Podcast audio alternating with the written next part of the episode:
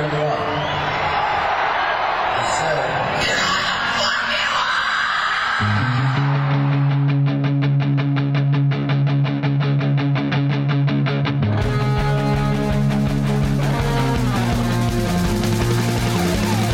This is Appetite for Distortion.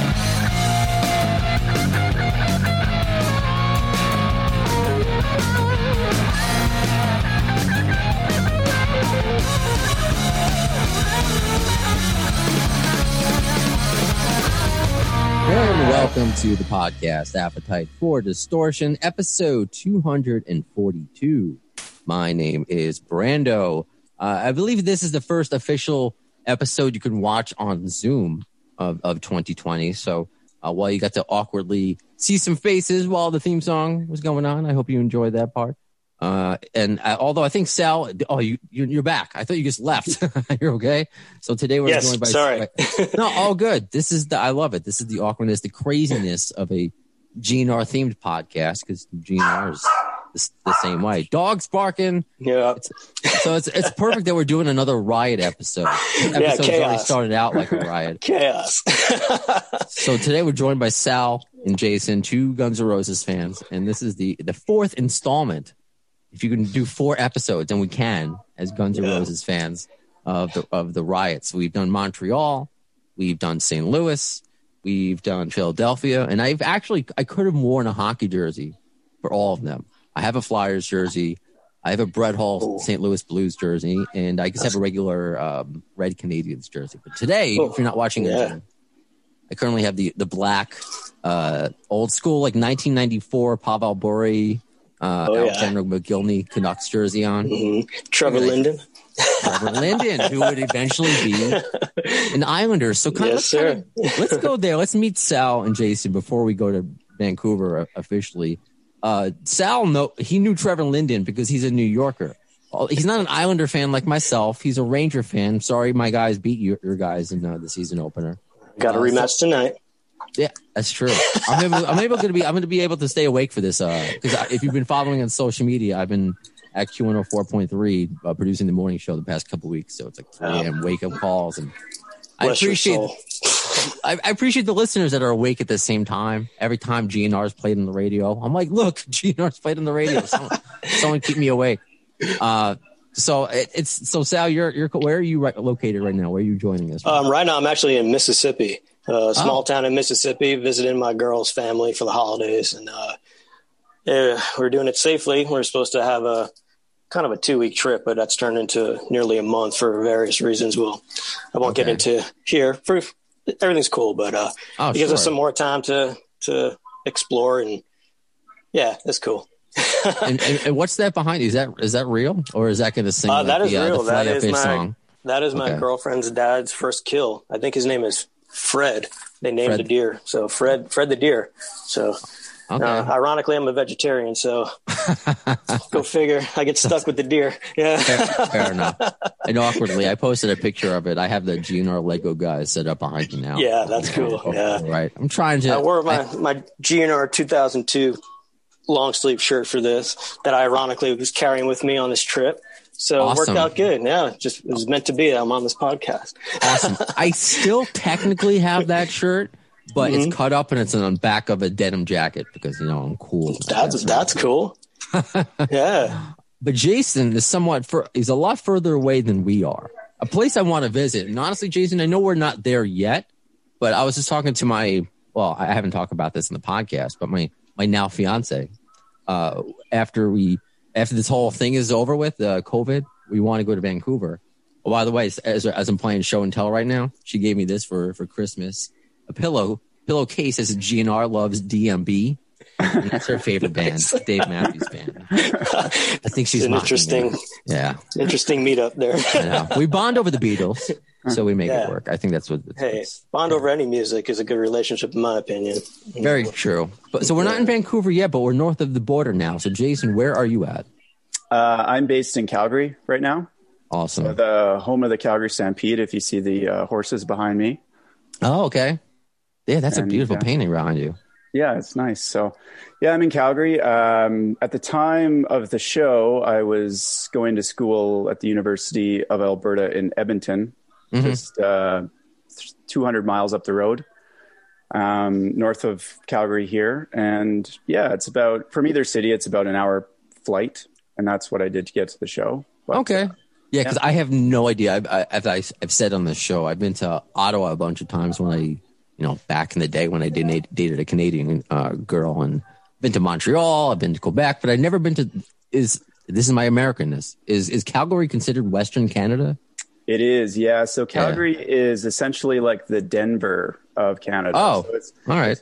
sits in the sort of the sun belt of the Rocky Mountains, just on the eastern eastern side. So it was obviously it was obvious for you to go to a Guns N' Roses show. I mean, how old of a guy are you? Because for me, and I've said this before, th- 2002, which is the year we're talking about, a few months later, I would finally see Axl Rose, Guns N' Roses, for the first time. So you know, I how- was I was 18 years old in university, Okay. and I'd grown up. Guns N' Roses had come through Edmonton in March of '93, and I begged my mom to go to that show, but I was only nine years old. And uh, you know, like any kid, you think it's just a fad. Um, I appreciate the effort at nine. yeah, you know, years and years. So I still have those newspaper clippings and whatnot. So this was Oh, that's cool. this was essentially the first show that I could go to as an adult because I know Sal had been to the 01 Vegas show, but I was not 21. So um, Got essentially, it was the first show I could go to that I that I traveled to. Okay, wow. So Sal, you you kind of gave me a good segue, Jason. Uh, so you were at the the famous 2000. You were at the Vegas show. When yeah, they- I was I was at all the original three Vegas shows. The uh, 01, 01, 01 show, you know, and then the year after it was back in Vegas for the December 29th and December 31st New Year's Eve shows in Vegas. So you're, So you're obviously willing to travel. I mean, you're you're Yeah, you're, ironically- this- yeah, yeah. the ironically the first GNR I finally got to see it kind of like Jason's story. My parents wouldn't let me go see GNR in 91 in the Illusion tour. and I was 14. Um, Okay. So I finally got to see him in '93, but I had to hitch a ride with my mom's family friend who was going with a bunch of his college buddies. She finally gave in, and I had to go to New Haven, Connecticut, 1993, March 6, 1993, to see that show, Skin and Bones tour. Nice. um, so I guess I have a history. Is that started a long run of me traveling to go see Guns N' Roses, for better or worse. Wow. Yeah. Yeah. Yeah. absolutely. Because you weren't like me. Because I was I was in college. I was like you, Jason. I, obviously a little, you know, slightly older. So you know, I wasn't. I was. I didn't have a job then. I was a college kid. I wasn't going to travel. I spent so much money just on, that 2002 MSG show. You know, uh, not including when I actually went and bought things. You know, actually, which is the I'm using as the stage of my my pre mentioned uh, GNR Lego guys. It's the the bandana. Did you buy that then? It's the bandana I bought at that same show. You bought the shirt. It's I'm Yeah, using that as the I do stage. have that I'm such somewhere. a nerd. You have that somewhere, yeah. okay, cool. I'm as big as nerd as you, if not more, because I bought a ton of merchandise in that 2002 tour because I saw them uh, three times. It would have been four if I was in Vancouver, if I made Vancouver. Um, well, if they made Vancouver. um, So- but I have, the ho- I have the hockey jersey, the soccer jersey, a bunch of Okay. tour shirts. So I bought a lot of, I gave them a lot of money. so the the date I, I want to get this right. I guess head it up and of course I guess exit out. It was like November seventh. I right. It was November Yep. seventh. Yeah. Robin's uh, birthday, Robin Finck's 31st birthday. Nice birthday Oh, wow. present, huh? Okay. I, I did not know that. So it was ex- exactly. So it was the first. So they've already debuted, I guess, the band when you were able to see, which is just I, I have to do now. We've done some riot episodes. We're going to focus in on some sh- other you know specialty shows later on in Mhm. future episodes. But this was supposed to be the kickoff of the long-awaited Chinese Democracy Tour, right? Vancouver was the first stop. Yeah, the only difference was Richard was replacing Paul, so it was the de- Right. debut of Fortus. So uh, Okay. the only s- slight little band tweak there.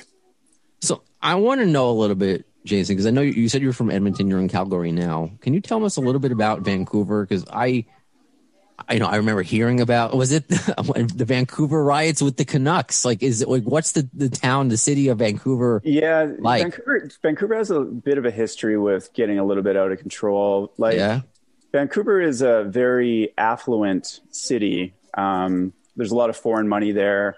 Downtown is essentially just glass skyscrapers. There's no real industry to speak of. It's not like, you know, a big banking city like Toronto or an oil and gas city like Calgary in Canada. Really is just, you know, it's a sort of a vacation destination. It's there's a lot of Asian tourism there and Asian money there. Um, so it's it's quite quaint, but you have all these suburbs like any other place where you know the real people live, and when those people come to town, I think there's you know whether it's for a hockey loss or for a concert that doesn't go forward, there's some pent up anger and you know a bunch of testosterone and youth gathered in one place and things happen. Wow, well said. So yeah, it, this is the first. You know, everyone's waiting. You know, I, I, again uh, Jason, you have yet to see them as an adult. You know, Sal, I mean, you obviously have shown your dedication of traveling all over. Mm. Just, you know, and then me again, I want to see them the first time. So it is the first, you know, it's the debut. It's this new Guns N' Roses band. It's a chance for Axl to to show the world, and then he doesn't you know, he, doesn't he doesn't show up say i have my buttons i still have my buttons so if you can i guess when did you both get there the show i'm assuming was supposed to start like a normal concert start time or was it the same opening acts as i we would experience yeah who's CKY. Master Mike and okay. CKY um, I left on the 6th because I was coming from New York City and it was a six hour flight. So um, I left on the 6th and I was staying from November 6th to November 9th. Uh, I had just graduated college. So I come from a working class, middle class family. So I got some money for my graduation and mm. it was either maybe going to Europe, um, maybe the Leeds Festival. They were playing Leeds in the summer of 2002 or just, you know, save a little bit more money up and maybe go to the uh, opening of the uh, North America tour. So I decided to do that um, bought my tickets, had to buy two tickets from a broker because I'm like, if I'm going all the way to Vancouver, I want to sit really close. And those seats were sold out when they first went on sale. So I went through a broker, had to pay, I think it was 175, 200 for each ticket. I had to buy two tickets because the broker would not split them up, mm. even though I begged with him. I had nobody to go with, but I bought the two tickets anyway. So, and I booked my flight, which was not cheap and I booked my hotel, which was not cheap, but that's what I wanted for my graduation present to myself. So I did it and right. um, got to the airport, got to JFK and I had really good luck. And I met Kurt Loder there who was huh. going to the show too, to cover the show. And, uh, we got to talking and I introduced myself and we, you know, had about a half hour till boarding and he was a great guy and told him, I told him all about my guns stories huh. about going to Vegas. Um, he talked to me about Rio, even though you know I don't think he attended Rio, but he wrote that awesome review that Axl really right. loved. Thanks for that Rio review. yeah, and me and Kurt had um, I I worked in the video store at the time in Brooklyn Heights, so we had some interesting customers down there, and I became friendly with uh, one of the MTV MTV producers. So we had uh, kind of an acquaintance in that end. He was excited. I knew the the uh, MTV producer, and he told me gave me his email. He told me to shoot him an email when I got when we landed, and uh, he wanted to hear my side of the review after the show was over, and uh, he might include it in his review. And um, yeah, so it was already off to a great start. I was like, wow, I got to hang with Kurt Loder, and you know, it was it was great. You know, so uh, yeah. uh, got in the air and landed in Vancouver November sixth in the afternoon. Um, checked into my hotel, went over to the Coliseum to the GM place. Uh, the crew was already there. They were already already setting up talked to a couple of those guys, told them I was from New York. They were psyched, like, wow, you came all the way here. I'm like, yeah. So things were looking great. And I uh, said the band was going to sound check probably late that night, November 6th, or early morning on November 7th. So I was uh, thinking about heading back later that night, try to see some of the band members, but I was so exhausted, I decided to stay in my hotel. And um, yeah, so that was the beginning. I got to Vancouver, checked in my hotel, super psyched about the yeah, show. The crew I mean, was there, all, you know. So the ducks are all, all in a row. So yeah, yeah. Jason, when you were then, you decided. I mean, Sal went alone. Did you go alone? Did you go with friends? I guess what was the? I remember, yeah, yeah. I remember buying four tickets. Okay. All my friends knew my lifelong obsession with Guns N' Roses, so I, I figured, you know, I can find three people to go with, and I did. Um, I had one guy come with me from Edmonton, and then we met two other friends in Vancouver. So there was four of us going around. So I ended up staying in Chilliwack at my friend uh, Megan's house. Chilliwack's 45 minutes an hour outside of Vancouver to the okay. east. It's inland. And yeah, we got there, spent the night, and I think we probably headed into Vancouver noonish on the day of the show and, you know, walked around, did tours, touristy things and ate at restaurants and probably did some shopping and, and whatnot. And tried to, they probably tried to distract me from my excitement because I was incredibly excited. So I know that was the those are the years where we were we were all made fun of for being Guns N' Roses fans. Like it just wasn't. You know, we knew we felt it was cool, but it was mm-hmm. know, it was an easy shot. The Chinese democracy jokes. If you really, you know, at first glance, if you don't get Buckethead, you know, I, I, I guess it's an easy target. But yeah, yeah we're also at a disadvantage sorry, Sal, I was just going to mention nope. if, if you guys remember, this is actually about two months after the MTV exactly. Music Awards, too. Mm-hmm. So mm-hmm. Um, it was kind of, they did sort of have a public persona at that point, even though social media was light and mm-hmm. or non existent. And, you know, the internet was kind of new as well. Um, at least if you had turned on the music awards, you kind of saw the monstrosity that was Guns N' Roses. And at, I think it was August 30th, the MTV Music Awards. So just a couple mm-hmm. months before. Yeah. And it was very, very mixed reaction when they played the VMAs because Axl was out of breath and it was this whole new band. And some people loved it, some people hated it.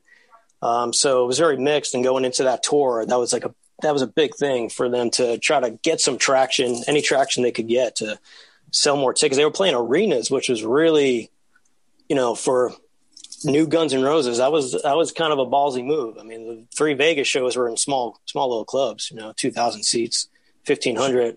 So now they're playing major arenas across the across the states. So uh, they were looking for some, you know, from some positive traction in uh, Vancouver. They were, I think, slowly going to try to build that on the tour, starting in Vancouver and then working their way down to the major markets. Um, but uh, they didn't, didn't, do themselves any favors with that with that Vancouver show. So no, and I, I, don't know if we ever. I mean, we we know the end result if we know the official story if a flight was delayed or or, or what happened. But I guess I want to know when.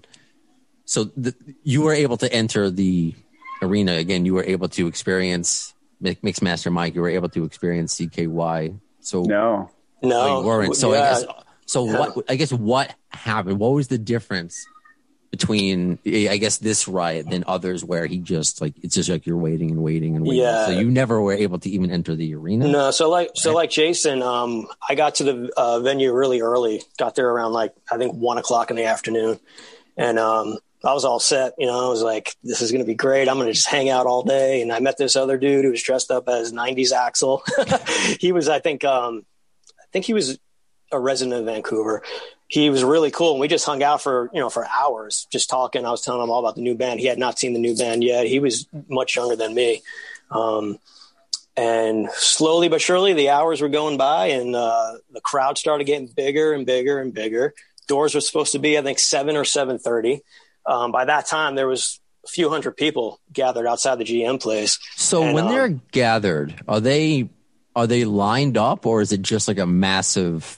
They had us all lined circle. up. It was no real, um, you know. How, how, organized, I guess, was it? Or was it? it was pretty. Or, I mean, the, the, crowd was really cool. Everyone was. It was rowdy but cool. Everyone was really getting pumped. So when they told us to line up, and there was no general admission, so no one was like that concerned Trying about to, you know fighting their way to the front. Okay. What was interesting though about GM Place, and this will kind of tie into the riot and how much destruction there was.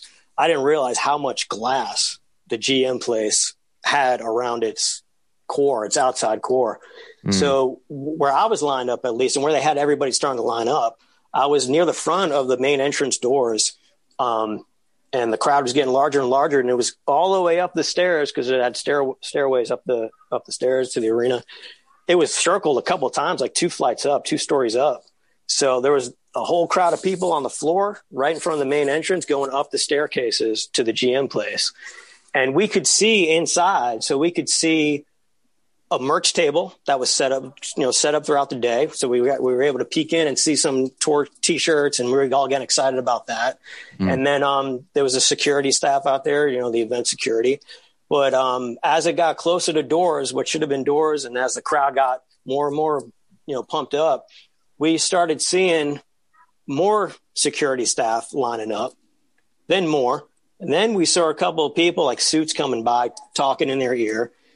And then about another hour passed by, and the door should have been open by now. So now people are getting a little weirded out. And all of a sudden, we see the merch table being disassembled. Oh, wow. Oh, and wow. then that was a red flag. We were, just, I was like, "There's something, there's something wrong here," you know. And um, we then we saw another guy with a suit come with a bullhorn. He said some words to the the whole security staff that I'd gathered, which was about twenty of them, um, right in front of the main entrance doors. He opened up the door like out of a movie, like halfway, stuck his head out, and with the bullhorn said, "For unforeseen reasons, we are canceling the show tonight, and tickets will be refunded at the point of purchase. Thank you." And then slid right back inside the door, locked it, and then that's when chaos ensued. yeah, and I don't know if Jason has. Uh, got to hear his side. I'd love to hear it. We talked about it before, but yeah, Yeah, so I, I think your timeline's pretty good, Sal. I seem to remember, you know, doors at seven, you know, CKY at seven thirty, Mixmaster Mike at eight thirty, GNR at nine thirty, kind of as the schedule as I'd spoke to some people throughout the day. And it was that period from probably seven to eight where the doors didn't open, and then probably shortly after eight is I think when they decided to cancel the show. Um, between eight and eight thirty, anyway. And then it was just a lot of people kind of looking around saying like well this isn't cool.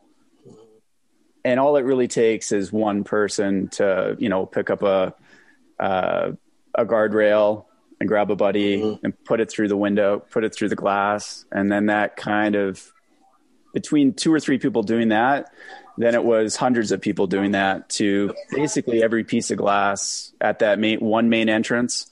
Um, and I remember quite succinctly that even though there was broken glass everywhere and that we could have, you know, went in, nobody really went inside. It was just more about because there was nothing really to do inside. It wasn't like you were gonna, you know, go in and hang out with Axl. Um, Find Axl, put him on stage, and say, "Stay, stay." hit him in the face with a newspaper. Hit him in the nose with a newspaper. Stay. yeah, so it was quite it was quite weird to see these these guys break all these windows and then kind of stand around and and then say, okay, well that was that was great. Now what do we do? Um, so they GM Place has entrances all the way around and kind of on different levels too. It's kind of a strange arena. Is that where the Canucks play, or like where It is where the Canucks play. Okay. now. That's cool. and it's essentially i just remember everybody kind of moving from all the different entrances and exits to kind of one area at one point um, and if you look at the riot footage from that time you'll see there's probably a couple thousand people there that the, the police and security had to deal with um, but I, I always kind of think of this riot as like the mini guns N' roses riot because it's a lot harder to do property damage when you're outside I mean, it's it's probably good that nobody ever really got in, inside. So this is I always think of this as sort of the the lesser of the riots. Um, okay. but Well, uh, I don't know. I, the Philadelphia people may uh may have a a problem with that because I know they were like, I don't know. They said it didn't last very long. It was Philadelphia has certain expectations, so I don't know. I mean, all riots are bad, I guess. but again, when we're comparing not just riots but Guns N' Roses riots, I mean, something that can be said It was- just in that. it was scary for me. I mean, coming from New York City, and I'm not bragging, but I got into a lot of trouble when I was a kid, and I was involved in some street fights and even a gang fight at one point that was pretty scary. Um, and I thought I was prepared for anything, you know. I was 25 though at the time too. Still had a lot to learn, but uh, once that riot started, I was more of a. It was kind of a, com, you know, a combination punch. It was uh, the shock of the show being canceled and me flying all the way from New York, and I'm standing there, like, what just happened? And then hearing all that glass breaking from the second floor, working its way down, and then, like Jason said, the barricade being lifted by two two guys and thrown right through the main entrance. Mm. That's what kind of set everything off, and then. You know, it took me, it took me probably, seemed like forever, but like a good minute to get my legs moving and being like, all right, let me start walking away from You had to process everything that was just Yeah, happening. this All the investment you know? emotionally and financially you had to put into this. And, and I was I was pissed off too. I wasn't going to destroy anything, but I wanted some answers, and I walked Sure. around the arena. I got away from the chaos, walked around the arena to the loading dock where I was hanging out the night before to, to the crew members, and I went up to one of the crew guys who remembered me, and he he looked like he was going to cry, and they were already loading some equipment back into the trucks. They were moving fast, um, and I went right up to him. I was like, "Yo, what what happened?" And he looked at me dead in the eyes, and he said, Axl is on his way, man. He's in the air. Uh, They just pulled the plug. And he actually told me that. And I was like, I was, I didn't know what to say. I was just like, I can't, I, I can't believe this is happening, you know? And he, he just told me, he's like, yo, get out of here, man. Be safe. You know, get out of here. And then they, another crew guy pulled him off and he needed some help loading more equipment up. I walked back around to the arena like an idiot, thinking maybe they're going to change their mind because they see that all these people are so pissed. And by that time I got back around, which is probably like another five minutes or so, um, the police had already shot, showed up. The riot gear was on. Um, they were swinging away with their batons. I saw one guy get cracked in the side of the face. Um, they had the dogs out, and I don't know if this was ever reported. And they, we talk about '94 Vancouver. There was riots, Game Seven, the Rangers Canucks, and uh, a poor poor man got hit with a, a, a, a plastic bullet from the riot police and went into a coma. So there was, was- in I, I posted it the other day, and it was funny. One of the listeners just said the, the news reporters are their neighbor, but it was a news report maybe the day after, and it was the, the news reporter. Maybe I can even play it now. Call them the, a heavy metal band, which I Right. thought, thought it, it, it was uh, kind of funny. But said there might have been a, a, a police investigation. Oh, there was a, a, a police investigation. Yeah, yeah, because Um, there was a lot of violence done by the police to those to those rioters. Um, we could debate if it was justified or not, but uh, I know for sure I had a rubber rubber bullet whiz by my ear about two inches away from my left ear, um, and that's when I knew it was time to go. I was like, I'm not. This is going to get out of control. Like it's already out of control. It's going to get even more crazy. These cops are, you know, swinging away, firing away. They got the, the attack dogs out, you know. So I, I split and I walked back to my hotel in shock, but Let's I got see- out of there. Oh, let's see if we let me see if you guys can hear this. I haven't. uh Again, as I'm doing feel feel my quarantine in Queens, it's not my my official setup. Vancouver is recovering tonight from the worst violence on its city streets since the Stanley Cup riots of 1994. Thousands of angry rock fans rioted last night after a concert by the heavy metal band Guns N' Roses was canceled. Police made a dozen arrests and melee more charges. But with those arrests come complaints about how police responded to the riot. So I guess you you saw that. You saw the the melee, like what was going on. I mean, I, yeah, I seem to remember like you know I was like Sal. I was just a you know a bystander, whether that's an innocent bystander or not. I'm not sure, but um, you know, watching these guys break all these windows. The the thing I remember the most is that you know they they weren't really prepared to to cancel the show at the time they did it. I don't think so. The police took a, quite a while to get there, and sort of every security kind of let everything happen for a little while and stood mm. inside and just tried to you know hold the building closed as as best they could. And then I just remember probably 20 or 30 riot police coming out of these broken glass windows and and swinging. And as soon as they let a dog go and the dog got a guy close close to me and my friends, that's when we that's when really we escalated and and and jumped out and and and got a fair distance away from this because the police were were really smacking anybody who was anywhere close to those doors. So it was wow. uh, seeing a guy get taken down by a dog is is pretty scary for sure. I got to imagine you still remember that. vividly. Oh, yeah, absolutely, yeah. Oh wow! I mean, all because I mean, Axl was in the air. The uh, I'll, I'll never forget the guy who got taken down with the dog because the police called the dog off him quite quickly, um, and he came up to us and showed you know the incisor marks and through bit through his leather jacket and into his arms. His arm was bleeding all over, so you know he had taken his shirt off and kind of bandaged his arm up and was walking around with his bloody arm and you know no shirt on with this leather jacket still on. It was it was quite the that's something you can't just can't forget. So.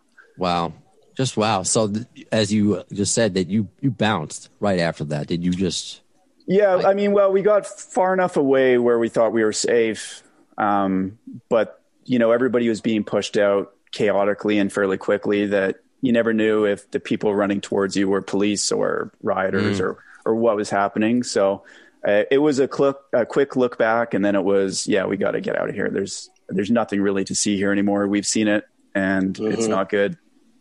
And Sa- and Sal? You kind of said the same thing before after you spoke with. uh Yeah, yeah. I just, uh, yeah. When I got when I same thing with Jason. I saw the attack dogs, and I saw that They also were spraying some tear gas too. I remember that. That was kind of wild. I remember putting my shirt up to my nose because maybe about thirty feet away there was some tear gas happening, and you could hear the, all the riders screaming "tear gas, tear gas," you know.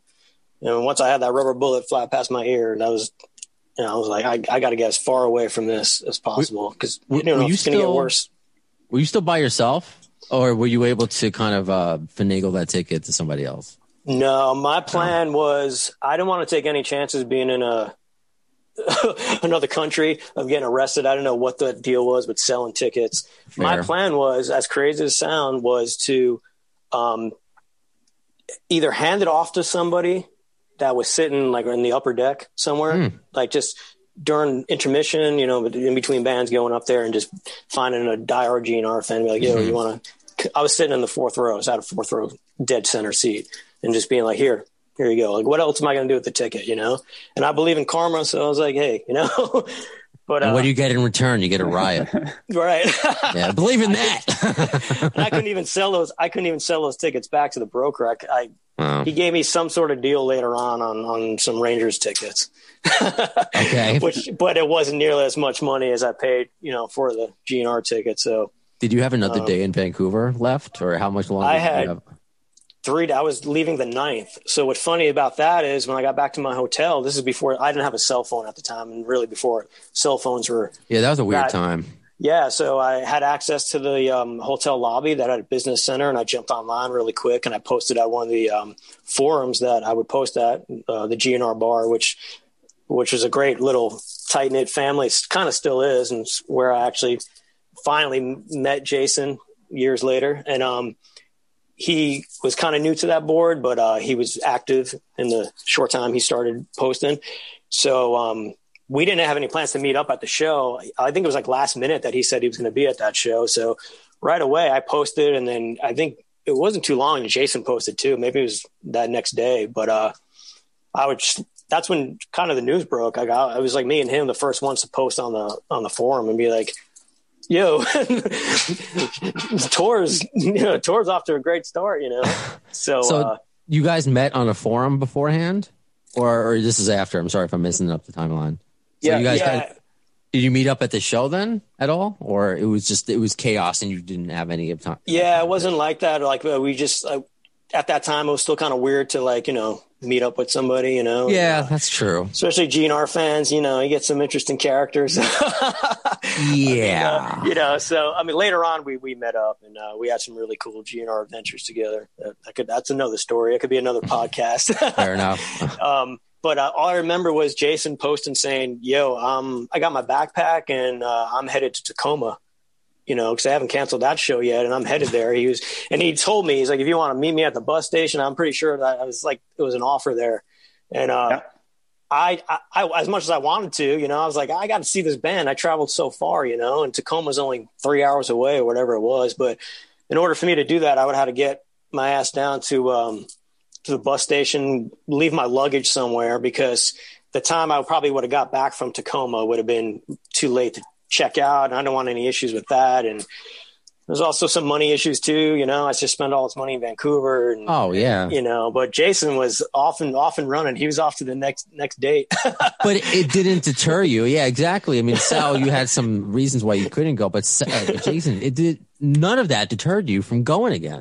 You, you know what? I, I was joking to my friends. I said, you know, I, I'm just going to go to the next show. And they, they said, okay, yeah, you should. And I, I actually wasn't super serious about it when I first brought it up, but you know, you get on the internet at the time and you see how far it is away and you say, oh, there's a bus going there at this time. And and it seemed doable. And I I did it, and I ended up getting into the arena. You know, just as Welcome to the Jungle was playing, so there was like barely any time to waste.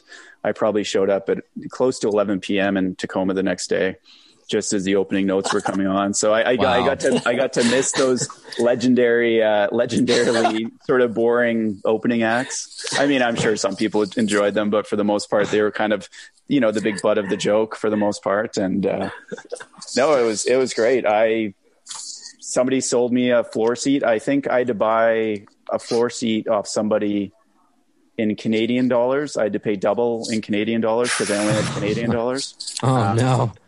You're like, here's like 15 toonies. What can I get with and that? that's all right. I know what a toonie is. yeah, well, that's good. That's good. that Tacoma show was very poorly attended. Like, I don't know, there might have been five or seven thousand people there, and that that's a the Tacoma Dome's a big, big place. So um, I was able to get super close and you know live out my fantasies with my biology textbooks in my backpack and I had a great mm-hmm. time. So at least I got to see them on that tour, which was great because um, you, there wasn't too many dates on that tour you could have seen them. So no, no, I, I saw the last one, December fifth. Uh, you know, at Madison Square Garden. That's you know the, the Philly night was the next night, and then everything is mm-hmm uh, died after that. Uh, yeah. Sal, so what would be the next time? When would be the next time you would you would see them? So I had to wait a few weeks. Um, I got back to New York, and again, I went traveling. I had to go all the way to Albany, New York, from uh, from New York City. So that was a nice two and a half hour, three three hour train ride. But I was determined, just like Jason. I'm like, even though I've seen the new band three times at that point at the Vegas shows. I still believed in them, and I love. I still to this day love that 2002 band. They were and I'll keep saying this. It's another story. It's another podcast. But uh, I know that's how I've been able to do uh, 242, just talking about one band. Absolutely. You know, there's always like that, another story or opinion or something. Yep. And that band on. was just to me it was magical. It was it was really a circus. That band. I mean that in an endearing way, not like you know. It was literally literally a circus. Like people who wanted to go see that band were signing up to go see the circus in all its glory. You know, because you had the yeah. danger, you didn't know if anyone was going to fall off that tightrope. you had all these different individual artists that were doing their own little magic show. You know, in my opinion, you couldn't take your eyes once you and in that stage was you couldn't take your eyes off what was happening there. You know, so uh, it was a magical band, and I got two of my buddies that, and they knew what happened in Vancouver. Obviously, they they were GNR fans too, and they're like, "We're going to go up with you," you know. So oh, that's cool. Good. It was the day day before Thanksgiving. of 2002, but uh, yeah, all right. Albany, All right. New York. At least if this time there was another riot, you had some buddies to back you up with. So that's right. uh, but that's cool. I mean, it's uh, oh, it's I guess kind of a happiest story for you guys because you it's not like you because uh, there are others I've spoken to that had a riot, had a riot, and then years they wouldn't see GNR until years and years later. Yeah. That you were able to still kind of you know, yeah, there was a there was a wasted night, wasted money, but you still kind of, I, I don't want to get gross with this, but whatever. You still like busted your GNR nut, I guess. 2000 yeah. GNR. Sorry, I was yeah. inappropriate. I couldn't think of anything else. Um, but no, that, that's that's great. That's um, was there anyone that you because you saw obviously a lot of people get hurt, and it's it's that's what makes me upset. And we try to yeah, I talk about these riots and your perspective. We've had laughs, but I also want to you know, pay uh, acknowledgement because yeah, there were people who got really hurt. We talked about the baton hitting the dogs. Yeah. Um, you know, I don't, I don't believe anyone died, right? No, no. Yeah. Thankfully, none of that happened. But it's yeah. just uh it's just a, a, crazy another installment of this band. And you're right, the 2002 version. I'm I'm very glad I got to see that version. As yeah. much as I wish, uh, know, because I'm youngish, like you, mm-hmm. you know, you guys. I I was not old enough to see the Appetite Five, but you know, it's funny. I was thinking about it earlier because I 2002 version is when I felt I never heard of Buckethead before, and I, I, I love the guy. I'm glad I got to see him live. Uh, but I don't know if you both saw it. I shared it on on social media that KFC Kentucky Fried Chicken is doing this TikTok challenge of uh, hashtag uh, Buckethead. The Buckethead Challenge, hashtag Buckethead Challenge. So where you would just put the KFC bucket in your head, as we all know, and just dance like an idiot, like they do on TikTok. Is there a copyright thing? Uh, so I, I, just wanted to share because it's like, I mean, yeah, I mean, obviously the core KFC audience may not know who, who Buckethead is, but mm. he's a guy. Uh, so I I, sh- I took a snapshot of that and I sent it to Brain. You know, I have his uh his uh his cell phone number, but I'm not gonna act like you know we text each other all the time. Like you know what you see what happened Grey's Anatomy tonight? No, it's just like every now and then. Uh, so I sent him a picture and uh, he just wrote, ha ha ha, that's ridiculous. You know, I can't, I, I think I, I shared a screen capture of that. But, you know, the, his personality, Buckethead's personality, when I've had Tommy Stinson on, you know, what Robin Finck was able to contribute to Chinese democracy. Yeah. So, still, as someone who never got the chance to see Slash and Axl, I'm glad they're together on stage. But that was a special, special band. And uh, Absolutely. we, we hear something of that era that to, to come out. Um, That, that would be really nice, you know. And uh, I got my any- fingers crossed. yeah. Is there any other instance, any other story from that night that maybe we we didn't uh, cover? Anything that you remember specific that you know maybe uh, we you want to make sure that you get it off your chest as we relive these memories? I don't know. I I, just- I, rem- I remember, um, you know, as as Sal and as I think in the media for the most part, it came out. I Kurt Kurt Loder ended up doing, you know, the MTV sort of thing with uh, the band the next night in Tacoma. And I remember the band saying, you know, Axl was in the air and whatnot. And, and years later, I would sit down with uh, one of the bar, bar, uh, band members over some beers in Memphis. And I asked him, you know, was that true or is that all bullshit? Because I know after the, you know, Axl called into the Seattle radio station as well, and they did some press to try to get the tour back up and running. But then later on in the tour for the interviews, it said like, do not talk about Vancouver, whatever you do. So obviously legal stuff got in the way. So I, I did talk to that band member and I asked him, you know, was that true? What happened at, in Vancouver? And, and he, he said everything was, was true that Axl was, was on his way. They might have had to go on late, but he said, you know, they had had no intention of going on at nine thirty anyways and whatnot. Um, as as you'd see in concerts, they would come after that, whether it's in 06 or 2010. Nine thirties, they're they're never coming on nine thirty. No, no. The, not- I mean, maybe the 2020. Uh, I mean, the 2019. You know, the, the not in this lifetime GNR comes Yeah, on. yeah, for But sure. prior They'll come, out, they- they'll come out in daylight, but not that old band. And I'll respect your, your your sorry, but I- I'll, I'll respect your friendship, uh, Jason. If you don't want to reveal the identity of this band member, you know, or how they you know shared a beer, but I'd be remiss if I didn't, uh, you know, at least ask you once. You know, who do you have? you can just say pass if you want. You're, you're. Yeah, he's he's not in the band anymore. Uh, well, I assume that. Uh, Yeah, and he played a four stringed instrument. So Fair enough. Fair enough. Gotcha. the MSG show you were at though was hysterical to me because that's the earliest they went on on that tour and in probably their history. They they went on like I think ten to nine at MSG that night, and there was there was people showing up mid show thinking he was going to go on at like ten thirty, which you know is notorious for doing. And they walked weird. in like the middle of "You Could Be Mine," and they were like, "What?" it was like not even ten o'clock yet, and the show had been off. I'm wondering it because it was a blizzard that day. If Axl's Yeah, was- like yeah, you know that was a that crazy- played into it. crazy day. But it bookends with the um just to get on what Jason was saying, um it bookends the Vancouver ride and the and the Philly ride because it kind of I don't know, kind of came full circle, you know, it was uh it, it was just it was I guess a tour that that was doomed. I don't know, you know. Yeah, it's just something that we talk about, uh, you know, 20 years later on a podcast or whatever. Yeah. That's just, that's just what we, I don't know. It's part of their, their, their, their folk, for, uh, the folklore of, of Guns N' Roses. I, that's why we, we love them. You Yeah. know, if they were the same five appetite guys all these years, would they be as interesting? I don't know. I don't know. That's, that's another podcast. Yes, that's another story. Yes, as they say. Uh, I want to ask you guys, as I ask um, most of my guests who come on here, um, favorite song and favorite piece of memorabilia. You know, so uh, Sal, you're nodding your head. Do you want to go first? You have. A, I know it's hard. Maybe one your favorite song today. Um, Yeah, but yeah. And also your favorite piece of memorabilia. Yeah, it always comes down to mood for me.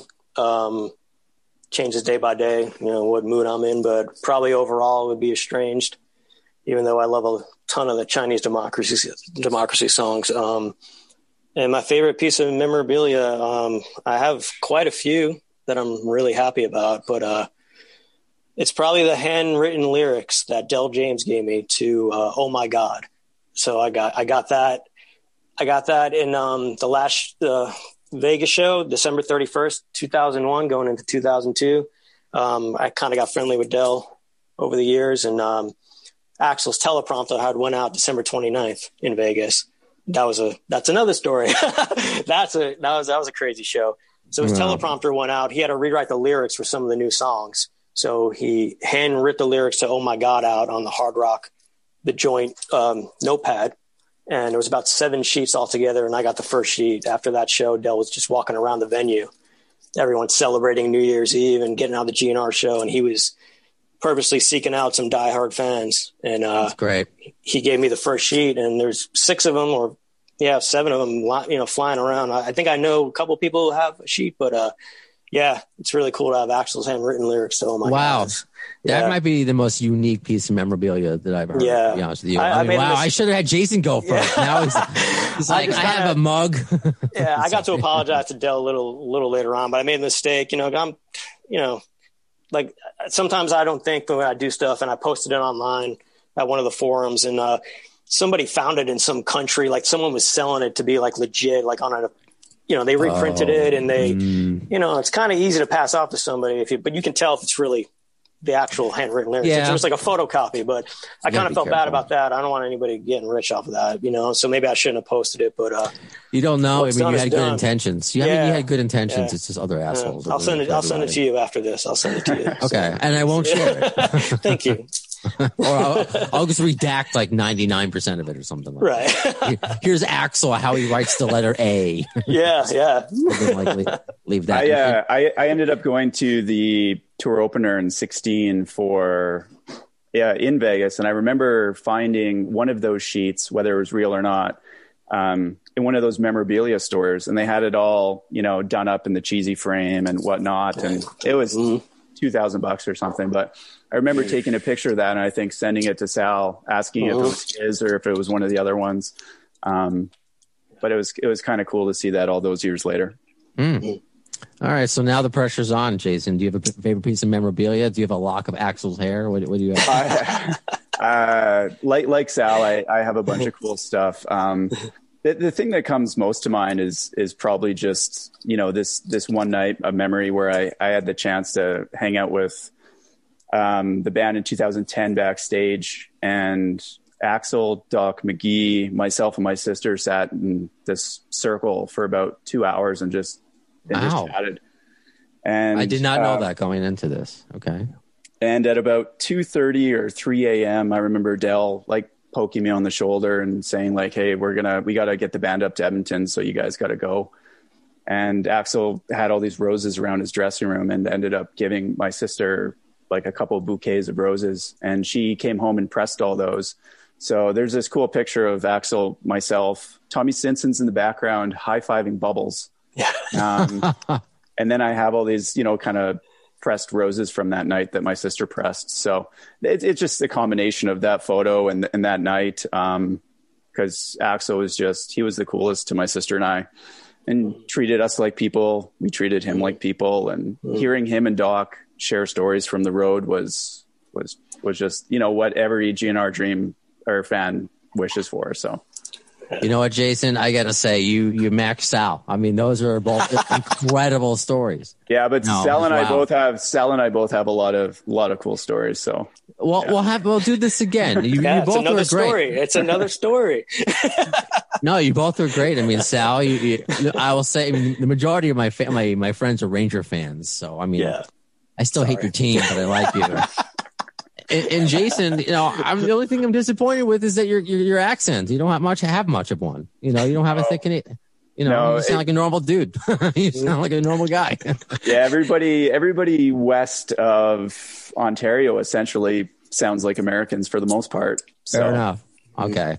Hey, uh, like I said at the beginning of, of this, uh, when COVID's over, or you know, or it's better, you know, better to travel. At least I, I need to visit Western Canada. I've heard nothing but you know Edmonton specifically. You know how beautiful it is.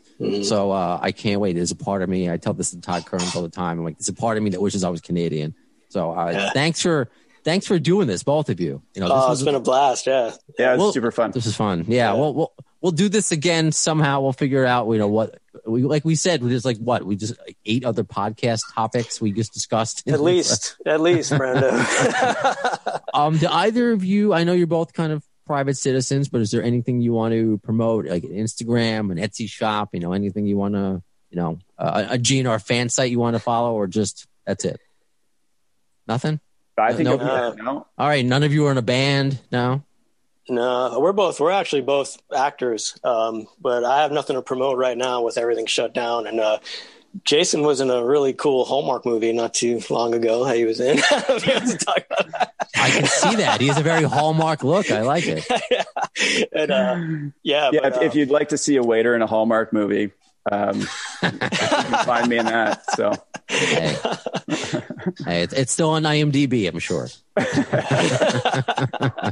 Thank you both But, so um, much. Yeah, Brenda. Actually, Yeah. on a serious note, though, I just Sure. wanted to uh, thank you for all the mental awareness you do for the Oh, show. Um, sure. I've been unfortunately had some tragedies in my life and directly affected by uh, um, by uh, some really tough mental issues, and um, and I deal with them myself. And what you do on the show is, is really stand up and really cool. And want to thank you for that. And I think one of the reasons. Uh, you know, I was really happy to do the show. You know, besides all the Guns N' Roses stuff and fun stuff. But Thank you. Yeah. Thank you. Yeah, I man. did get an, another. I mean, just thank you for that. And I know you've told me that. Um, I, it's, what's funny is, is Sal is somebody I've spoken to a bunch on Twitter. He responds to so many of my my stuff, which is great. But my first time talking to him, and uh, but I get messages. I get another messages like that by uh, mental health, and sometimes I never know. It's Mm-hmm. like J- Guns N' Roses fans were crazy. It's like, do, I, do I need to talk about Guns N' Roses for every second of the hour? You know, Mm-hmm. but the fact that I can make these loops and I can talk to, you know, Del James talks about it. You know, we were just talking about him. You know, one of the reasons why I admire him, what Duff McKagan has done. He went on um, uh, Toni, yeah. Cor- yeah, Toni Cornell's uh, podcast, Instagram podcast. I've I'm trying. I'll keep trying to get Toni and Vicky Cornell on the podcast. Uh, I've Mhm. Sal. I mean, I've obviously tried to get Del. He is the most responsive on Twitter, which is great. I told them, I'm like, if you ever just want to talk horror, that's it. I'll ask you Yeah. no GNR questions. From what I know, he quote. uh, I remember his quote was, "I don't really like podcasts that much." So. he likes talking. yeah, he does. So you know, he, he might be like me. You know, like I'm one foot in, one foot out with the technology. You know, it took me forever to get this hooked up. So he might think it's a whole different thing. You know, like Oh. which kind of is, but just, just click a link and let me take care of the rest. Still, that's it. yeah.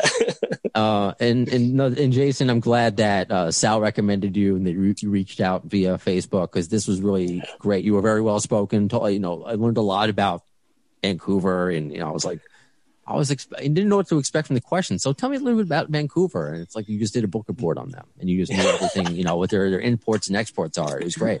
So uh, just thank you for that. Uh, I'll have you. You, you both are are fantastic. I'm sure I'll have you both on again. Um, Yeah, right on. and I guess that does it for this episode of Appetite for Distortion. Uh, next guest, I guess I could tell you because it's something I'm gonna really gonna have to act like it's live, uh, considering the time that I'm recording this. Because today, again, I do this in all real time because the dog is barking. So again, this is all a, uh, real. Uh, this is uh, Saturday, January 16th. So uh, Friday, January 22nd, 1 a.m., uh, I will be speaking to uh, Fat Mike of NoFX. So I have to, Mhm. yeah, it's, it's a 1 a.m. interview, but Yeah. next week is the last week I'm filling in for Q104 where I have a 3 a.m. wake up call. So I, I'm probably going to do an all nighter, but whatever. Axl does it. I can do Yeah. it. Whatever. Best way to do it. Yep. yeah. Uh, and as far as future guests, you know, do this, do what Sal and Jason do. Follow on social media. That's how the conversation continues between uh, episodes. And uh, until the next episode, in the words of Axl Rose concerning Chinese democracy, what he said once. Will, will you see the episode soon? Well, well, as soon as in the word, I shall see it. Thanks